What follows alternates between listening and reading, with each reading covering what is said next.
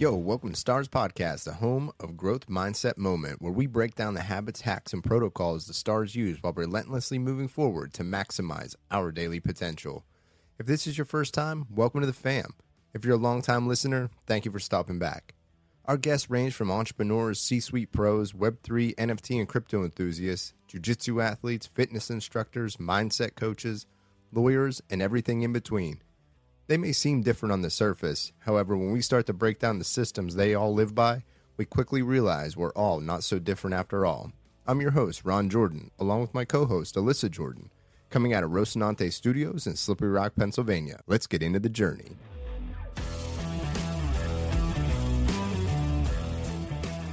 Today, we are joined by the creator of the third most watched YouTube channel, Jusup. Jusup attempted a 100 mile trail run, which was cut short because, get this, he had a life threatening spine infection. He has since bounced back from that spine infection where he had to inject himself with antibiotics for weeks at his second attempt at a 100 mile run.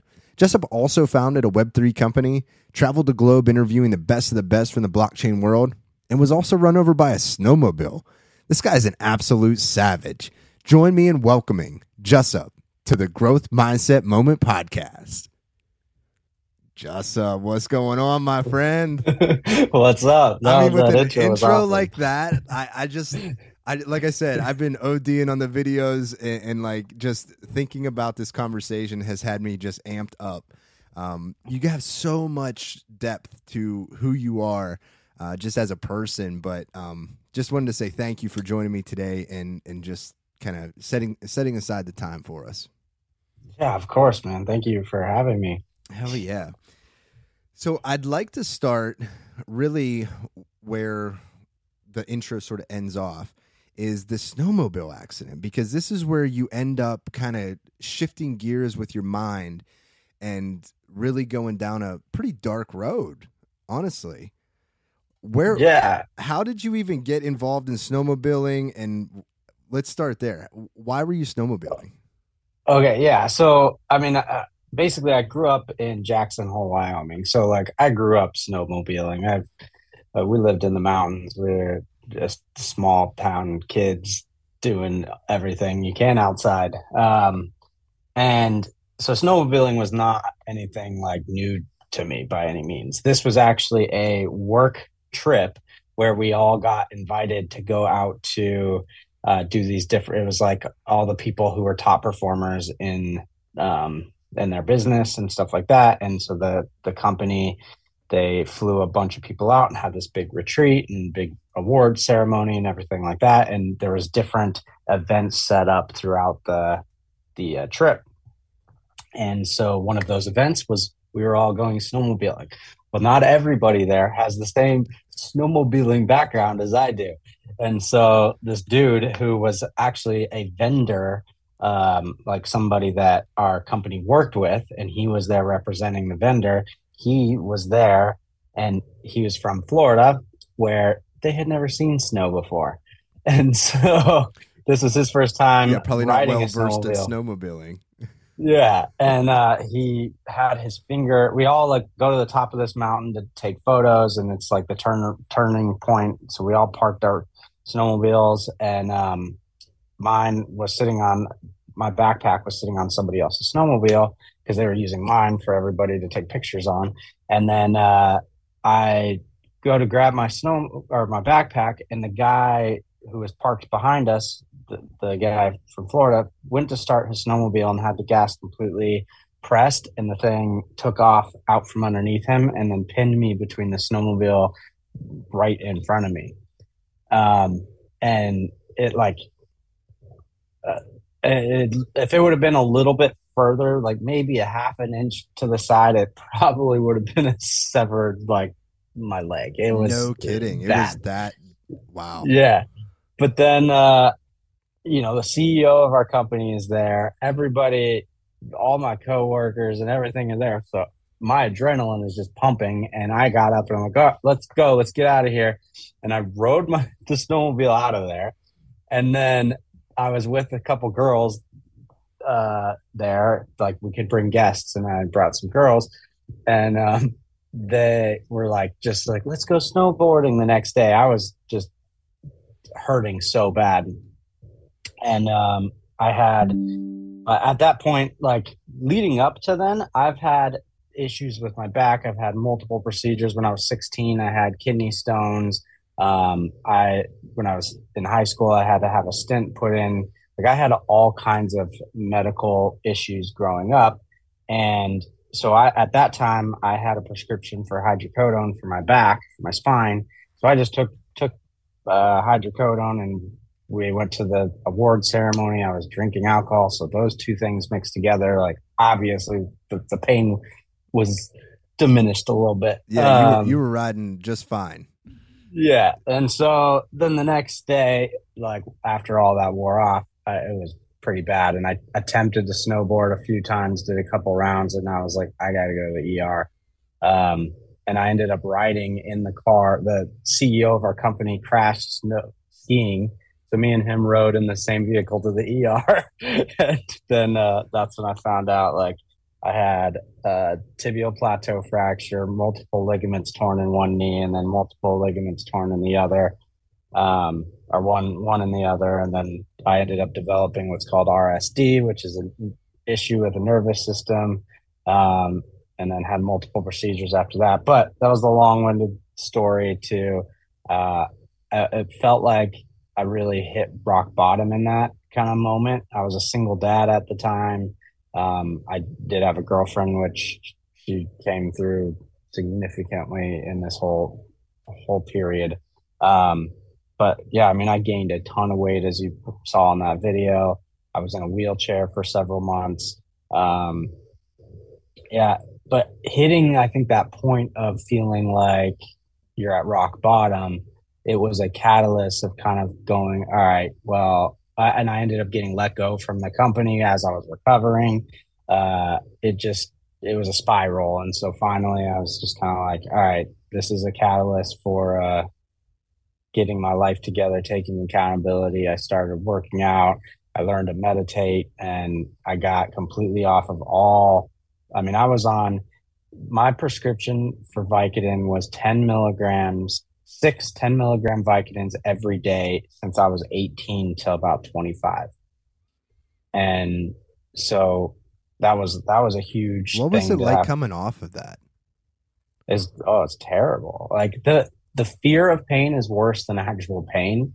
And then you have like I don't care who you are, it it is a like you're going to go through withdrawals because that's just what those chemical opiates do. Like you're going to have to deal with it. You might not have an addictive personality or need to go to to rehab or something like that, but you're going to be dealing with withdrawals and terrible symptoms. yeah. Well, I'll tell you so, what, that was an interesting comment that you just made. The the fear of pain is actually worse than the pain itself. Uh, can mm-hmm. you dig in on that a little bit?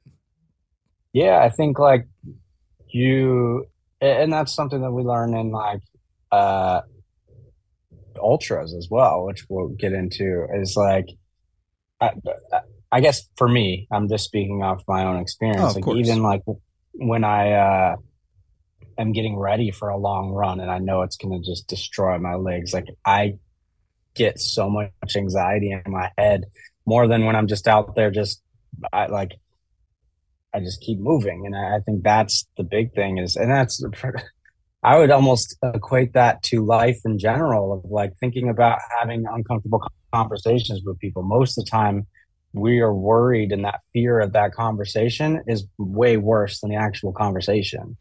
Um, yeah, whenever we think about this fictitious future, we always catastrophize it. It's always it always seems sure. to be the worst case scenario instead of well, what if this conversation goes really well? or what if I do really good? It, it's funny how we just we just don't think like that on on a yeah. like our natural reaction is to self preserve self preserve and like try to protect ourselves as opposed to thinking about something in a way that is protecting ourselves still but like doing it in a different way i'm just it's always i'm always interested in how how others kind of view that and it sounds it sounds like the same thing. I'm curious too, like with the accountability piece. Whenever you're coming off of those opiates, what type of accountability practices were you putting into place? Like, because eh, here's well, here's what I I'll say is, Yeah. With some of the tactics that I've used in particular is just like removing it from my grasps, like keeping it out of out of my way, um, so it's not easily accessible. What were some of the things that you used as accountability? Yeah, for sure. Um, I definitely I ended up I would say replacing that though with I started using cannabis, mm-hmm. um, and that that because you know there was obviously real pain I was also dealing with, and so I replaced both. I would say utilizing cannabis as well as meditation. Um, so it wasn't necessarily like I just completely. Uh, it, it's easy to not have that in your grasp when like the effort to get it is fairly high where I'd have to go to a doctor and like and it, it at that point like I had a pain management doctor the and my medical records is a novel. So uh it, yeah it's not hard for me to get pain meds or like I mean they they'll look at it and go okay wow mm-hmm. so um but it is just higher effort to like it's not buying a bag of chips and leaving the chips in the cupboard. Um, so that made it a little easier was just not having it. I mean, that's same with like how I lost, lost weight. Is like, I don't, people assume like I have this strong willpower. I'm like, no, just don't buy it. Don't, but you put cookies or chips in my cupboard, they're getting eaten. Like I, that's just, yeah, you just don't have it. And you, I think everybody is a little bit different. Um, but that's how I found is like okay, and and rather than falling down this like judgmental of like oh I don't have the willpower to to leave it there, it's like I, this is just how my brain works, and uh, I know this is just the solution. So rather than like wrapping that that up as my identity and um it's it doesn't matter to I, me. It's just I actually really enjoy that piece of it too. Is it's just being self aware enough to know that it's not like it's not that you don't have the willpower or whatever. Like I'm sure that if you really put your mind to it, you could probably avoid it. But at the same time, like why why like put yourself through that? Why try and create an, an, opportunity for you to fail? You just create an opportunity for you to succeed by just not having it available. So I think that right. that's one of the things that James Clear talks about in Atomic Habits all the time is just set yourself up for success. So if you're having trouble falling asleep because you leave the television on all the time, we'll get rid of the television. You know? Yeah. So the, yeah, we have a rule at my house, uh, which is just me and my kid. But the rule is like no electronics in your bedroom. So I charge my phone in the living room. There's no TVs in the bedroom. Uh, it, it's just not just kill it. Like there is yeah. no hesitation to grab my phone at night because it's not there. And um, yeah, I mean that's that's that's power. Totally that's it. a power move, bro. I can't I can't do it. I mean, I probably could. I don't want to say I can't do it, but like I just I'm a as soon as I wake up, that's my alarm, that's everything. So like, yeah. But I do have a rule that I can't get on social media until 9 a.m. So no matter what, I can't cool. go. I can't do anything in the morning on my phone, social media related, until nine a.m. That's like that's my rule. Um, so just kind of putting that out there. But anyhow, the question that I was having for you was like, whenever you first started down that accountability road, you get let go from your company, and that you're going through recovery. What was like the first step that you took towards uh, towards this hundred mile journey? Uh, well, I would say that's like, um, or is that a big step? Long. Huh? Is yeah, that a big yeah, step? it's a big step. I mean, I I think like, um, I had yeah, at that moment, I had zero intentions or like idea. If you would have said I'm going to be running hundred miles, well, didn't what? you go? Didn't you get into like some sort of weekly challenge? You were going to do two miles a day or something like that. Yeah, yeah. So that and and that's much later in life. So okay, know, no, feel free to yeah. to fill in the gap for me. I was I was hit by the snowmobile in 2014, so you know that was a lot of. I ended up losing 70 pounds. Um, just kind of like continuously built healthy habits. I learned to meditate. I started my own company making videos. I bet bet on myself making tons and tons of videos and um, just kind of kept going in that direction and it was like replay anytime you start adding in one little healthy habit it like it's the snowball effect and you know eating healthy you have more energy i'm outside doing things. Um, the more i'm posting people are coming and trying to to uh, work with me or do be a part of what i'm doing. And so um, everything kind of just like grew fairly quickly. Like it, it's exponential. Like anytime you start working on yourself it becomes very exponential. And then uh, we I think like meditation was the the biggest thing that I found very transformative is learning how to meditate and kind of what that did to my awareness. Um, what do you think about whenever you're meditating? How were you prepared for that silence or that chatter? How did you prepare yourself for that self talk inside of that practice? Um, well, the method that I was taught originally was called is called square breathing, where uh, or box breathing. I think some people call it.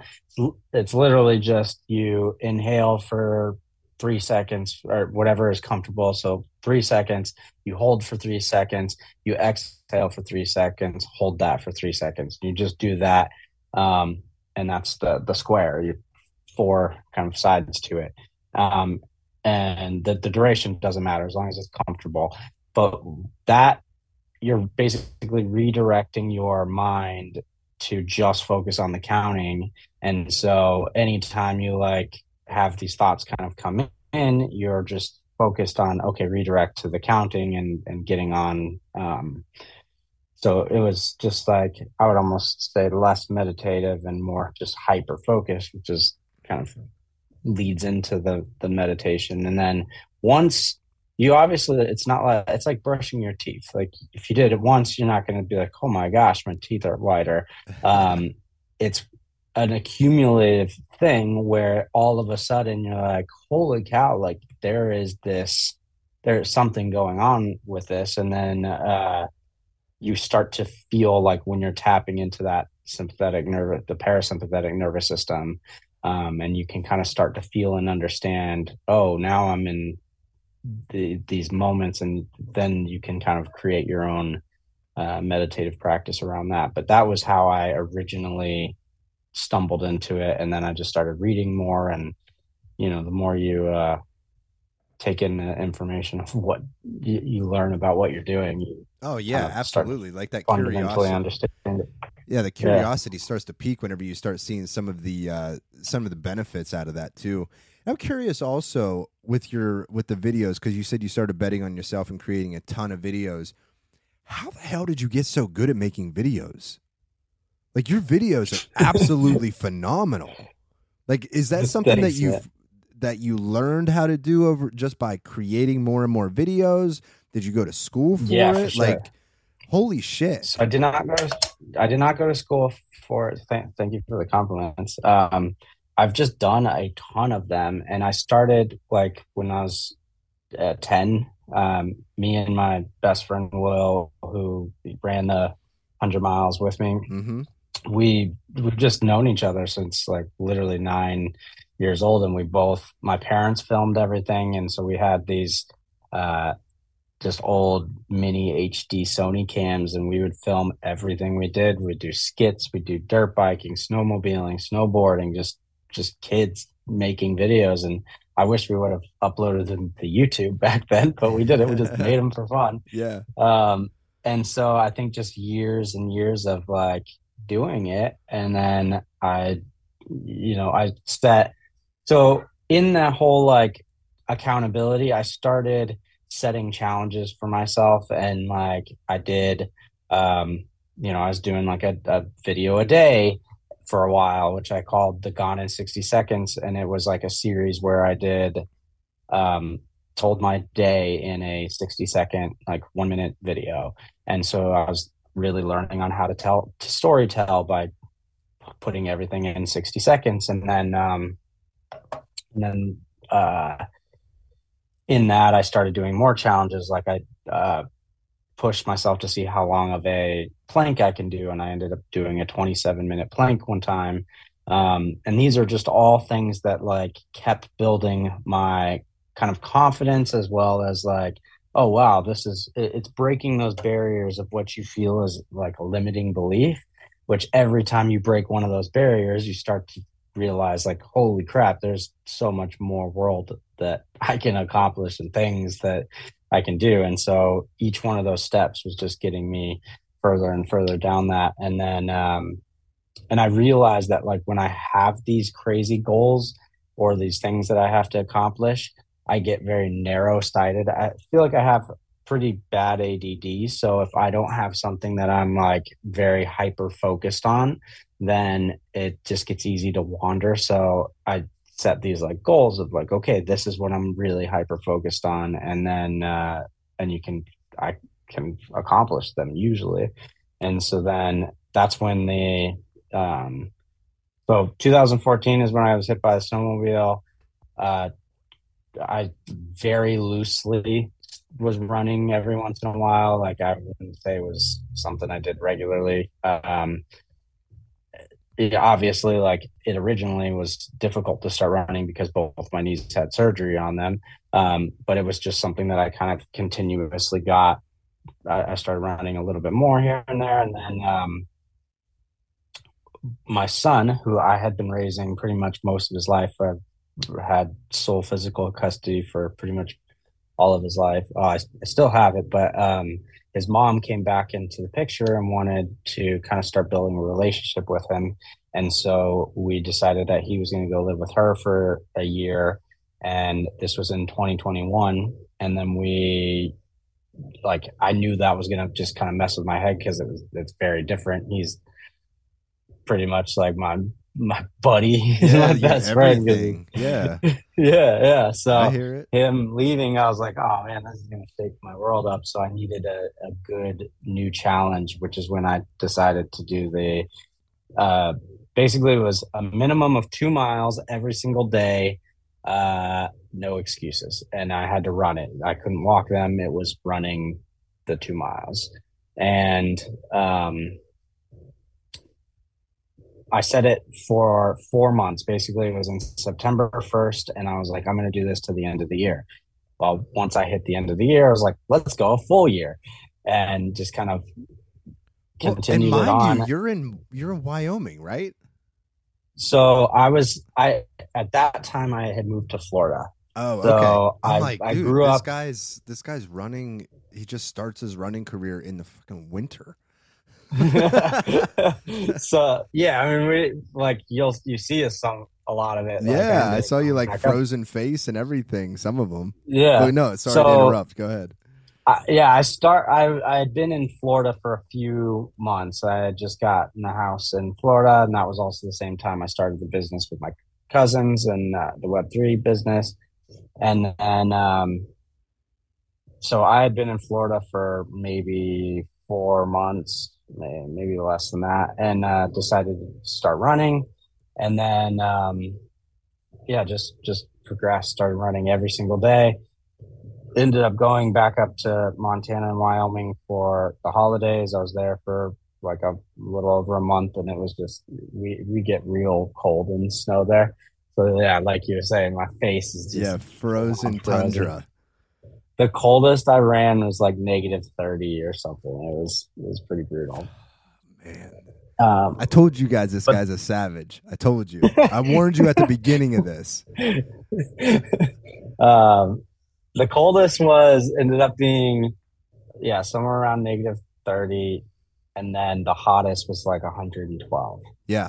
So saw every isn't extreme it, when you run every Isn't day. it crazy whenever you think about that piece of it? and you think about these limiting beliefs and just knocking down the limiting beliefs of when you're when you're sitting there lacing up your shoes and you know it's damn cold out and you still go do it you've knocked down that limiting belief that I can't run in the cold but now you can run in the cold and yeah, the same you, thing for the other end I can't run whenever it's this hot well I, now you've done it it what's funny is a lot of the things that like there'd be times where it's freezing cold it's a, it's complete blizzard and like I called my buddy Will, and we it, it helps because we both kind of embody a very similar mindset. Um, and I remember I was like, dude, I don't want to be out. I was just complaining. I was just being, I didn't, and Yeah. obviously nobody fucking wants to do that. Uh, am I allowed to swear? Oh yeah, know. you're good. okay, cool.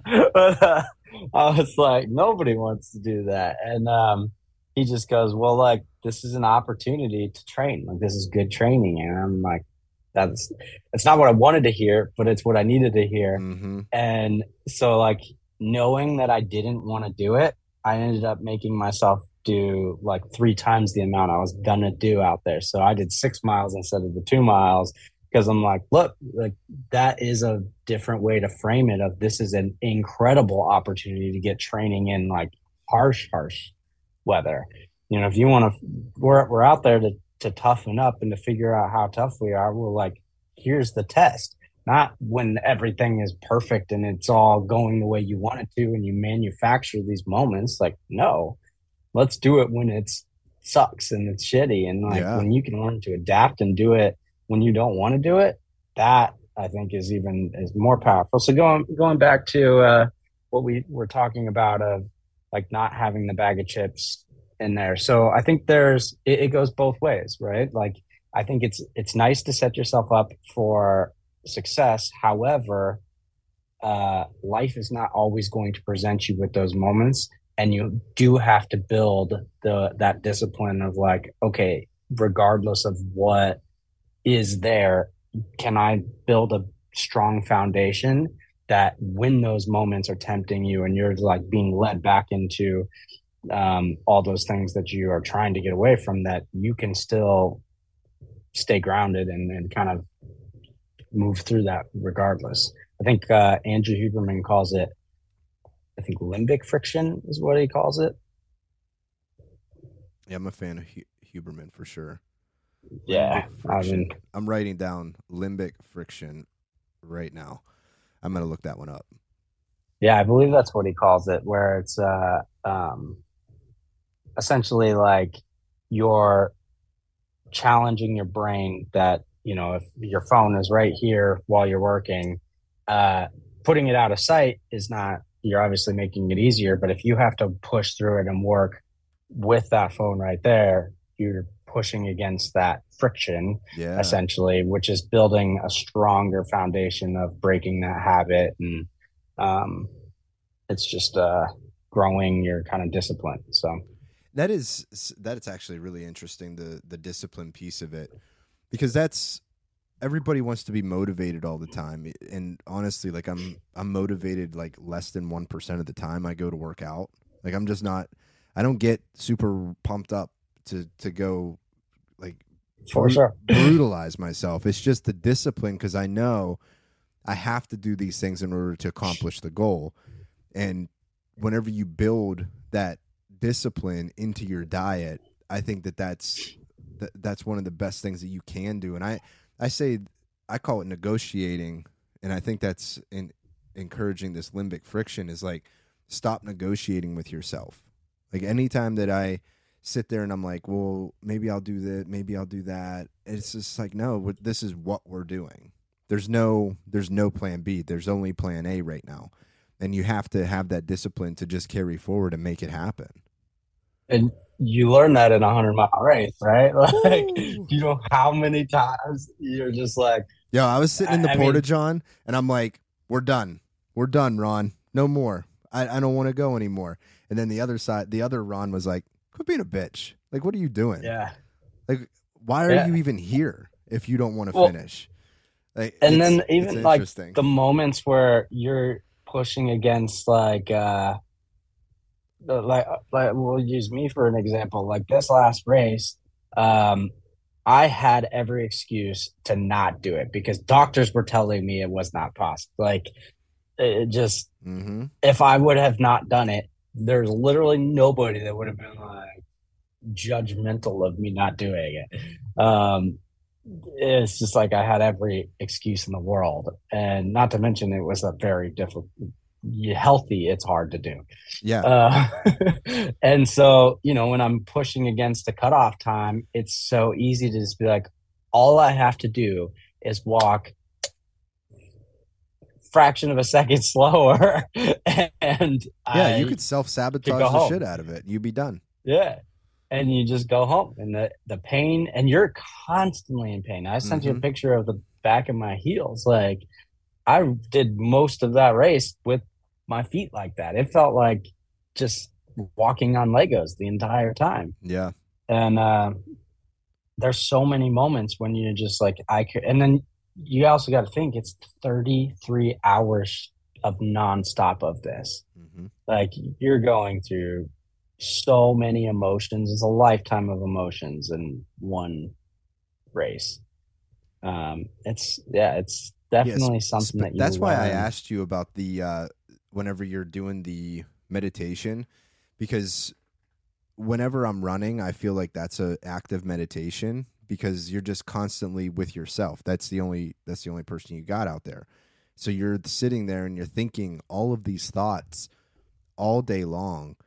And yeah, sure you're in pain and you I try to not think about that. I try to give myself another avenue to think about other things and during that time like just like you said, it's like a lifetime of thoughts that you're running through while you're on these 33 hours of just constant movement and it's just one of those things too where the only person that you'll really ever let down in those situations is yourself.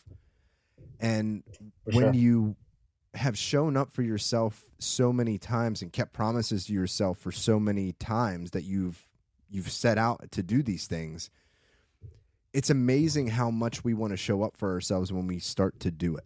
Isn't it? Right yeah and that's the only person that you would have let down is yourself. And yet that is who you who you went for. Like you just still went anyhow. Yeah. It's fu- it's fucking nuts. It's so weird. It's so it, yeah. it is so weird whenever i like i sit here and i think about it and i don't get to talk to very many people that have gone down this road of of this suffering of constant movement and your body is just totally broken down you're you're pissing brown. You're you're seeing people throwing up. Uh, you're just you're just wrecked the whole time. You're mentally fatigued. You don't want to do it, and yet we still go on and we do it, which makes like normal life just seem so easy. Yeah. I, so I would say yes and no because I've also figure or like uh you know with being sick right like and I th- I think I say it in that video is like one thing about the hundred mile race is like that suffering that we manufacture, and when I got sick and then had so many things like you know I had to have the so for people that don't know what what I ended up getting. So yeah uh, I guess we can close some gaps a little bit. But in um I started I off doing the What up? I said sorry. I jump all over the place. I'm terrible. that's that's all good. No, uh, two. So I did two mi- miles um, every single day, and then about five months into it, my buddy Will he told me he was going to sign up for a hundred mile race, and I was like, "Well, screw it, I'll do it with you." And uh, so I signed up for it. I thought it'll make a really great YouTube video. It will be uh, something to challenge myself significantly. And uh, I was like, let's do it. And so that was supposed to be September 11th, 10th and 11th, uh, 2022. And I had just been training and I, I stuck with this every single uh, day running. The training, though, I like I was at the same time I was traveling the world with this Web3 business. And when I say the world, I mean like Amsterdam, Portugal, Argentina, Bahamas, here, or uh, like Florida, Chicago. I was all over the place. Uh, and I didn't miss a single day of running, mm-hmm. being every single way. And like, I think people around me started, it was just like normalized of like, oh, Jusup's got to go do his run. And and that's I, I guess a little side note is like a lot of people use dieting or these healthy habits as like, well, it's going to interfere with their socialization, but like people just, if anything, it makes the people around you want to start doing things. And the people who don't are usually feeling inadequate because you're doing these things and they'll just not they don't want to be around you because they what you're doing makes them feel less than for themselves but that's that's really it. Like people who are inspired by what you're doing will just gravitate towards you and help support it. So that being said we go or i'm training. It's hard to do. So the race that we were signed up for is called IMTUF. It has 22,000 feet of elevation game. It's in in the mccall idaho mountains and just insane. Uh it's you, you saw the video. It is crazy terrain. You're scaling uh, boulders like it's it's wild, uh, legit wild. And um, so obviously can't train for that type of elevation here in Florida. So I ended up going up to Jackson, Wyoming, and Montana and Idaho just to train with my buddy. And so we prepared for it. And then 10 days before the race, I started getting just this severe back pain. And I thought it was due to some sort of, uh, I was doing yoga to try to get more flexible leading into this race. We were, we just came off of our peak training week. We were doing like 85 miles one week. The week before that was 75, and then multiple 60s and 50s previously to that. So I was doing more miles per week than I've ever done in my entire life. And I was feeling as healthy as I could, but I was exhausted. And I just figured that that was due to just the constant running. But then uh, I got this back pain and it was getting worse. I thought maybe I pulled my mus pulled a muscle in my back. And five days leading up to the race, I was like, all right, I'm going to go to the ER just to make sure I don't have like an herniated disc or a fracture or something that would uh, be stupid to run on to try this race. So I go to the ER. They did a CT scan. Uh, they wouldn't do an MRI in um, just because the most small small or towns like they don't have the capabilities of doing MRIs out of, an ER. And so he goes, the there is no fractures. Um, more than likely, I sprained or I pulled a muscle if it's a herniated disc, we would only be able to see that on a MRI. But he said like if it were him and he had done all this training, he would still attempt the race. With there not being a fracture, more than likely, I'm not going to do extra damage. So I was like, all right, well, that's all I needed to hear. I'm going to attempt it. He was wrong and no fault of his own. He just he was wrong. Uh, so I attempted the race and like first 10 miles it just hit me so hard that i'm i obviously in training had done more than 10 miles so like i don't know why i was already feeling like dying at 10 miles and it just get got worse and worse and my back was seizing up i was like long story short i ended up getting having what's called discitis vertebral osteomyelitis, which is an infection of the spine, and have zero idea how I got it. But hang on a second. My man still went 30 miles, didn't you? 30.5 miles and almost 9,000 feet of elevation. Yeah, so let, us not gloss over that real quick. Like, my man still did 30 miles with 9,000 feet of elevation change with a freaking infection in your spine like, come on. That's crazy. Dude, it was insane. And like what's so crazy is uh I realized that I don't show my emotions on my face because in the video like or in my mind i thought i was crying i thought i was bawling and crying when i like got to that first aid station and and I w- started editing the footage and I'm smiling and looking. I'm like, what the fuck? Uh, like, right, dude, it was so crazy. Um, because I literally I thought I was crying, and yeah, so, um, yeah, I made it thirty point five. Yeah, so you, so you jump, so you get pulled from or you pull yourself or or whatever from that race and you get diagnosed. Well, I, I didn't I didn't make it. So Oh, okay. yeah, I got I got cut. like I made it to 22 aid station 22 and the guy's like, "All right, you have 3 hours to make it to the next aid station. It's 10 miles away. Um it's just up and over a hill." No, it was a fucking mountain, not a hill. Yeah, yeah. it was uh very big and it was not 10 miles it was like 22 or 12 miles or something but it was uh so i started going up it and then it just turned into steeper and steeper and i'm like there's zero way there's no way i'm going to be able to do this Mhm. and um obviously hit my or like cut off and so the sweeper came up and which is the person that cleans up after everybody and makes sure there's nobody dead on the the trail Right. and so she came and grabbed me and was like she walked out with me and then halfway they ended up getting a four-wheeler to pull me out the rest of the way because she couldn't go.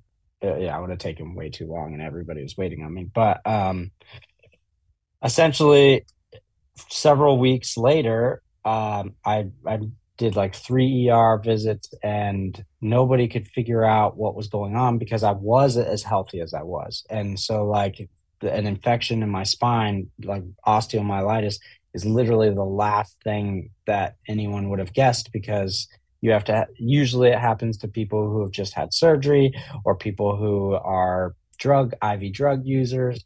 Um like it's just not at all somebody who's training. I was at the healthiest i've ever been in my life. And Mhm. so um I'm, my resting heart rate was like 36 to 38 it was just I, I was doing really good. And so it took them way longer than it should have to figure out what was going on. And finally they did an mri and then not even an hour after i had the mri they called me. The radiologist called me and was like you need to get to the er immediately.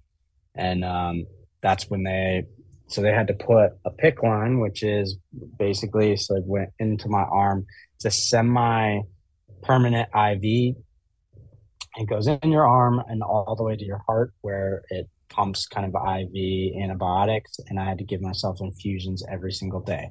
So this was the long winded answer to say that, like, we do these 100 mile races in hopes to create this suffering and to grow and push through these things.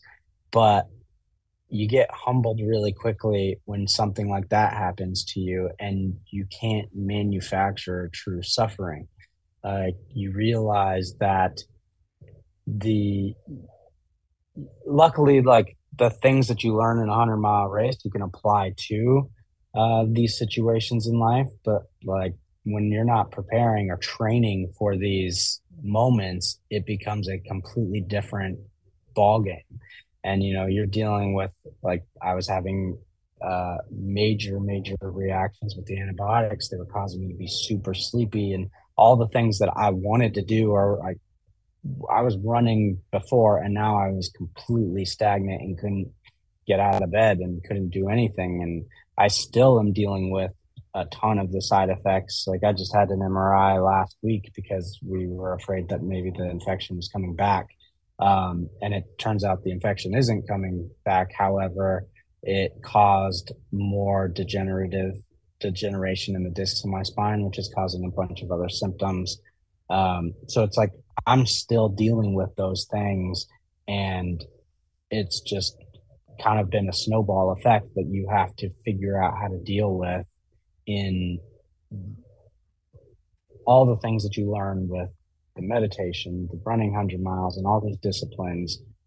Those are just tools that you can apply, really. Yeah, that that piece to me, the the humbling and how much of a luxury it really is to actually put yourself through that suffering voluntarily. For sure. Wow. Yeah, that actually that hit me really hard. So I apologize if I'm kind of lost for words right now. That it's because it is. It's like it is such a luxury to put yourself purposefully through the pain when in reality like life is going to throw you inevitably something that you're not prepared for, you're not training for. And like you said, you can use some of these tactics to overcome that um, and to work through it. However, it, it's there's a finish line at the race. There's not always a guaranteed finish line in life per se. Um, so I, I really appreciated that that uh, you call long winded, but I thought that was that was powerful, man. That's really powerful and shit. It, and I think that's something worthy of noting is the finish line thing. Like I can, I know I can do anything with a finish line. I think sometimes I get hung up on like, like you said, uh, it got very emotionally difficult going through some of these that moment was like i don't know how long i'm going to be on antibiotics i don't know how long this dealing with the uh, ripple effect from the infection like it definitely has caused a big challenge that i'm having to grow through even still now. Um, and i know like i remind myself because of all the work i've done but like where i came out of from being hit by the snowmobile and how much i grew from that i'm using that in this moment of like okay i came out really strong.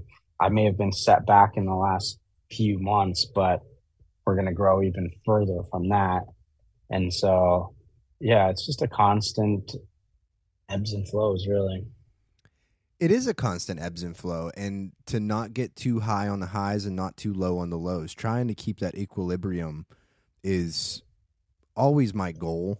Is and I think that that's sometimes a detriment to the things that I do accomplish because I maybe I don't celebrate enough in the accomplishments because I'm like, okay, well, kind of like when's the when's the ball to drop type of thing, and trying to just stay in that equilibrium in the middle is sort of my ethos to not get too high, not go too low, because I know that this too shall pass type of mentality. Yeah. Um, yeah, I, I just I, am really intrigued by your story in particular, um, just because of all the trials and tribulations that you've gone through and then obviously me being an ultra runner as well, it just drew me to you in, in a really significant way. And then the videos that you've been making, um, and then obviously your Web three presence as well. I I wanted to dive into that a little bit, if we could. Like Web yeah, Web three now is a little bit of a, a snafu just because of the market the way that it is. However, um, the project that you are working on with your cousins, can you explain a little bit as to what you're doing in Web three? Yeah, so I would say right now I'm not doing much at all. So I had actually stepped away from that business right before the uh, the race, and then, um, but essentially, we started it. It was just a Web three gaming company, mm-hmm. and um, we had partnered. So my cousin, uh, he is friends with uh, Ryan the owner of West Coast Customs. West Coast Customs was there. There were the people behind Pimp My Ride back in the day, yeah, yeah. and they yeah build the crazy customized cars. And so he was like, "Hey, I have this connection," and this was early 2001 when NFTs were just starting to like really pop off, and um, and so and I've always kind of been huge in technology. The the company I was let go from when I was hit by the snowmobile was a Apple service provider, and I managed the store. And so, like, I've always been kind of uh, income uh, part of the technology sphere, and then also followed crypto a little bit back when we had the big jump in 2018 and then the big crash. Mm-hmm. And uh, so once we started to see things kind of coming back, and with NFTs, we decided to go all in on making doing like an NFT project for West Coast Customs, um, and started built like we were gonna.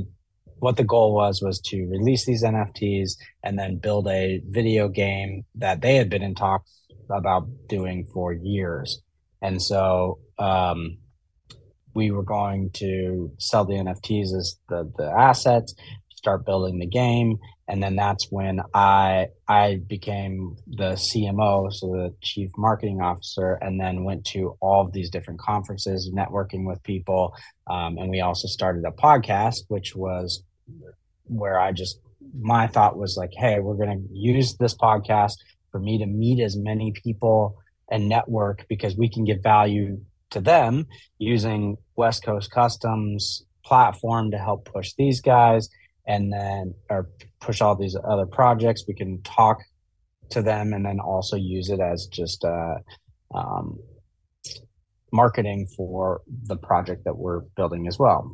And and that's something I firmly believe in in general is just like most businesses or projects in web3 like if you're planning on doing marketing you need to think like a media company you have to create content that gives value before is like this marketing piece and so that was what the alpha podcast was was like how do we give value to viewers to the people that were asking to be guests and nobody was really doing in-person uh Web3 podcasts. Like, I, uh, nobody at the time was doing that. And so I just like blew up pretty quickly.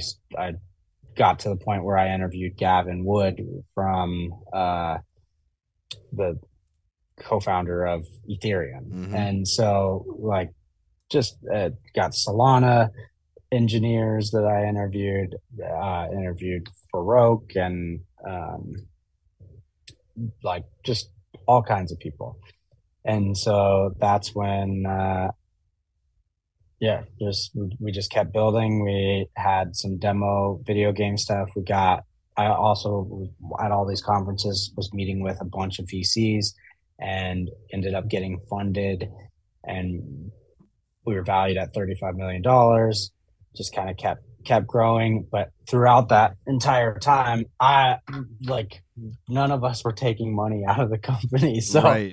I was working insane amount for like almost nothing. And uh and then once we got funded, we're like, okay, we're all gonna set salaries now and start functioning like a business so that we aren't burning out. But I feel like by that time I was already feeling the burnout. Like I, I went too far and it wasn't necessarily something that I was passionate about. It was their kind of brainchild, their um, vision, and it wasn't. I had like not done any of my YouTube videos or anything. I had kind of put that all on hold, and um, I just I was just feeling the burnout. Well, dude, you're traveling all over the globe building a building a brand, and that's really what I think is just monumental is you took a pretty much an unknown market and seized the opportunity, went out there, started talking to the people that were involved and making a making a brand, like creating an actual brand for West Coast Customs and this NFT video game that they wanted to do.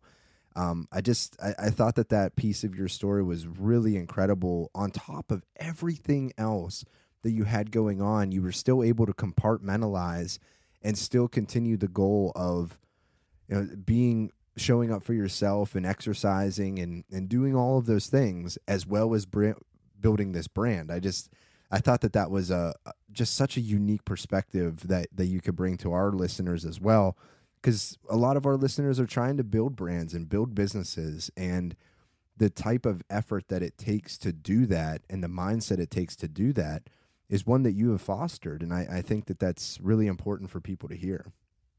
Yeah and i, I think like you know i went to a lot i, I don't drink uh, at all and i for a while like during that whole challenge i was not using cannabis at all so like i'm pretty much sober from everything. I mean like i'm very minimal caffeine.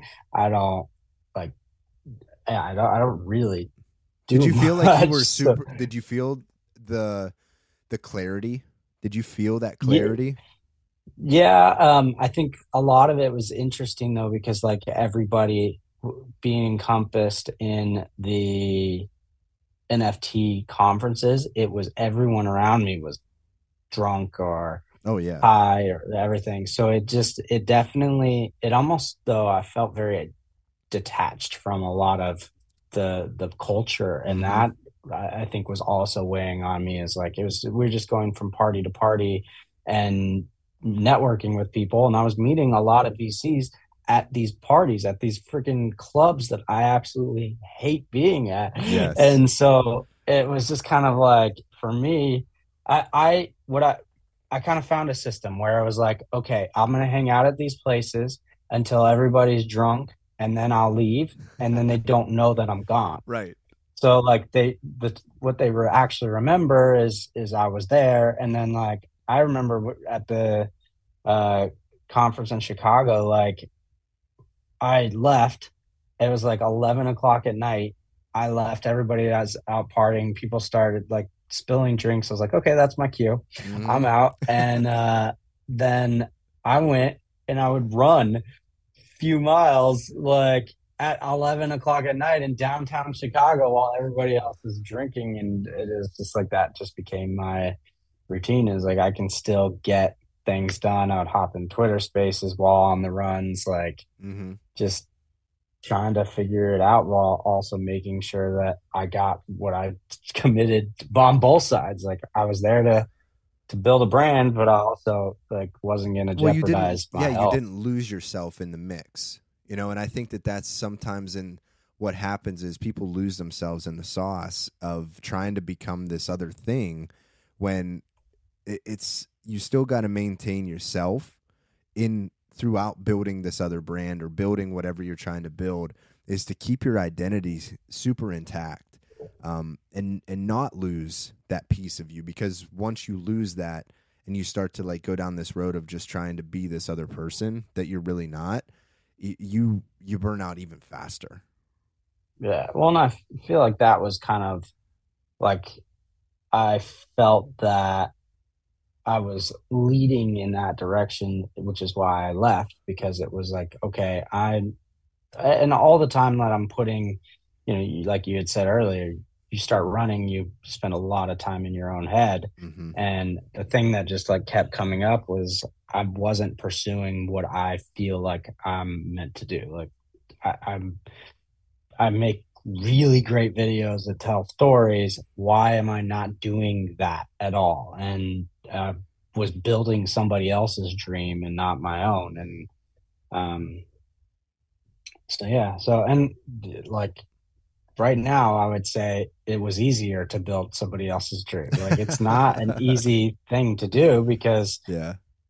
you know, like I I'm dealing with start uh, starting over essentially, and so, so, what do you have going on uh, let's say near term what what's what's on the agenda for you in, for this summer you, YouTube is really like I'm putting a bunch of energy into YouTube. Uh, I had set a goal to do a video a week or 52 videos this this year. Um, I have kind of fallen back a little bit on that because I I had the uh, I've had to do some like client work just to take care of bills and stuff. of and then course a lot, a lot of uh, like even after this last hundred mile race, I ended up with rhabdo, which then I was in the hospital again for.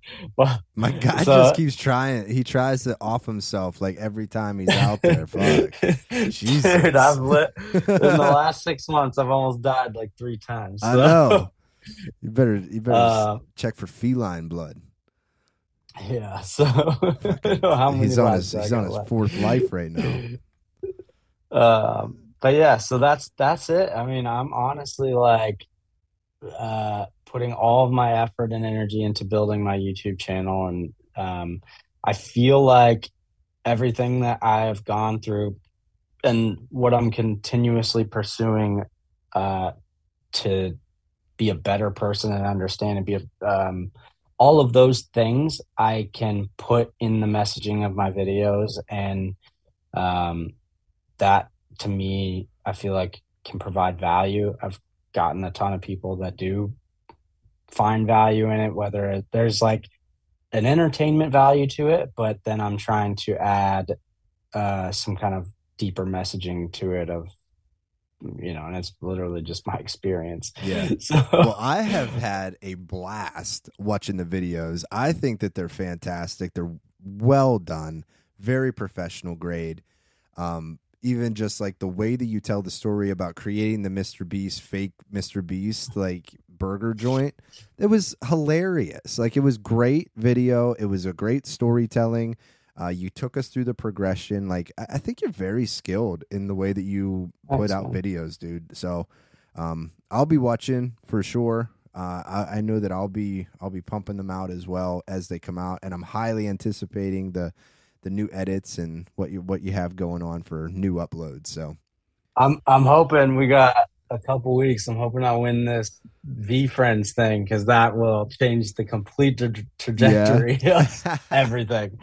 Are So, you, uh, yeah, so I'm are you coming to VeeCon? uh I'm not. I yeah, Okay. my kid's got uh standardized testing. Totally get it. Yeah, yeah, we got got to take care of that. He's so he's back with me full time again. Mhm. So this that changed things. A little Changes less everything. freedom. Yeah.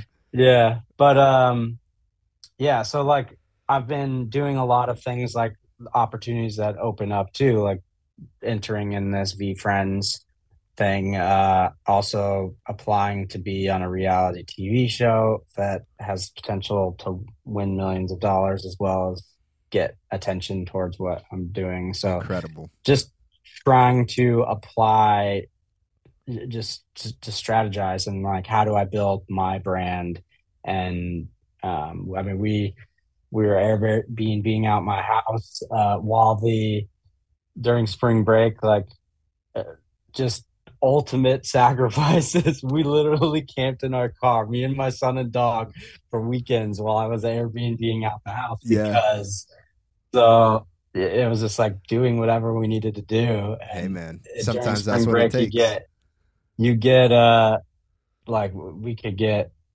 eight hundred bucks in two nights, and I was like, well, I'm gonna. So we just literally car camp for a few days. So it's just grinding right now. We're Yeah. in grind mode. Well, I appreciate you taking out the time to, to join me today and, and to enlighten our listeners over at Growth Mindset Moment with your story of perseverance, overcoming limiting beliefs, and, and just all of these just amazing pieces of content that you're putting out there um, and the, the growth mindset into the world. So thank you again. I appreciate it, Jusup. Man, thank you for having me. I, I appreciate it. Hell yeah. I'm excited to hear about your hundred mile race coming up. Hey, it's funny too because you, whenever you were doing your hundred miler uh, in 2022, so was I. We were doing it at the same Yeah. time, September 11th. But um, yeah, so I'll get you up to date whenever. It was I- the same day. same day. Wow. so we were out there grinding crazy. together. We didn't even know it. Yeah. Wow. um, yeah, man, I'm I'm excited and uh, can't wait to hear about it. Hell yeah! All right, guys. Until next time, enjoy the journey. Take care, everybody. Thank you for staying here until the very end. If you would do us a favor and leave a comment or a review wherever you downloaded or streamed this podcast from, that goes a long way to help us spread the word about growth mindset. If you're a Web3 native or looking to get started, you can catch us over at Twitter on Tuesday nights where we host a Twitter Spaces at 8:30 p.m. Eastern Standard. There are unique surprises for those of you who attend those shows in addition to our podcast here. It's a Rug Radio production. Until next time, enjoy the journey.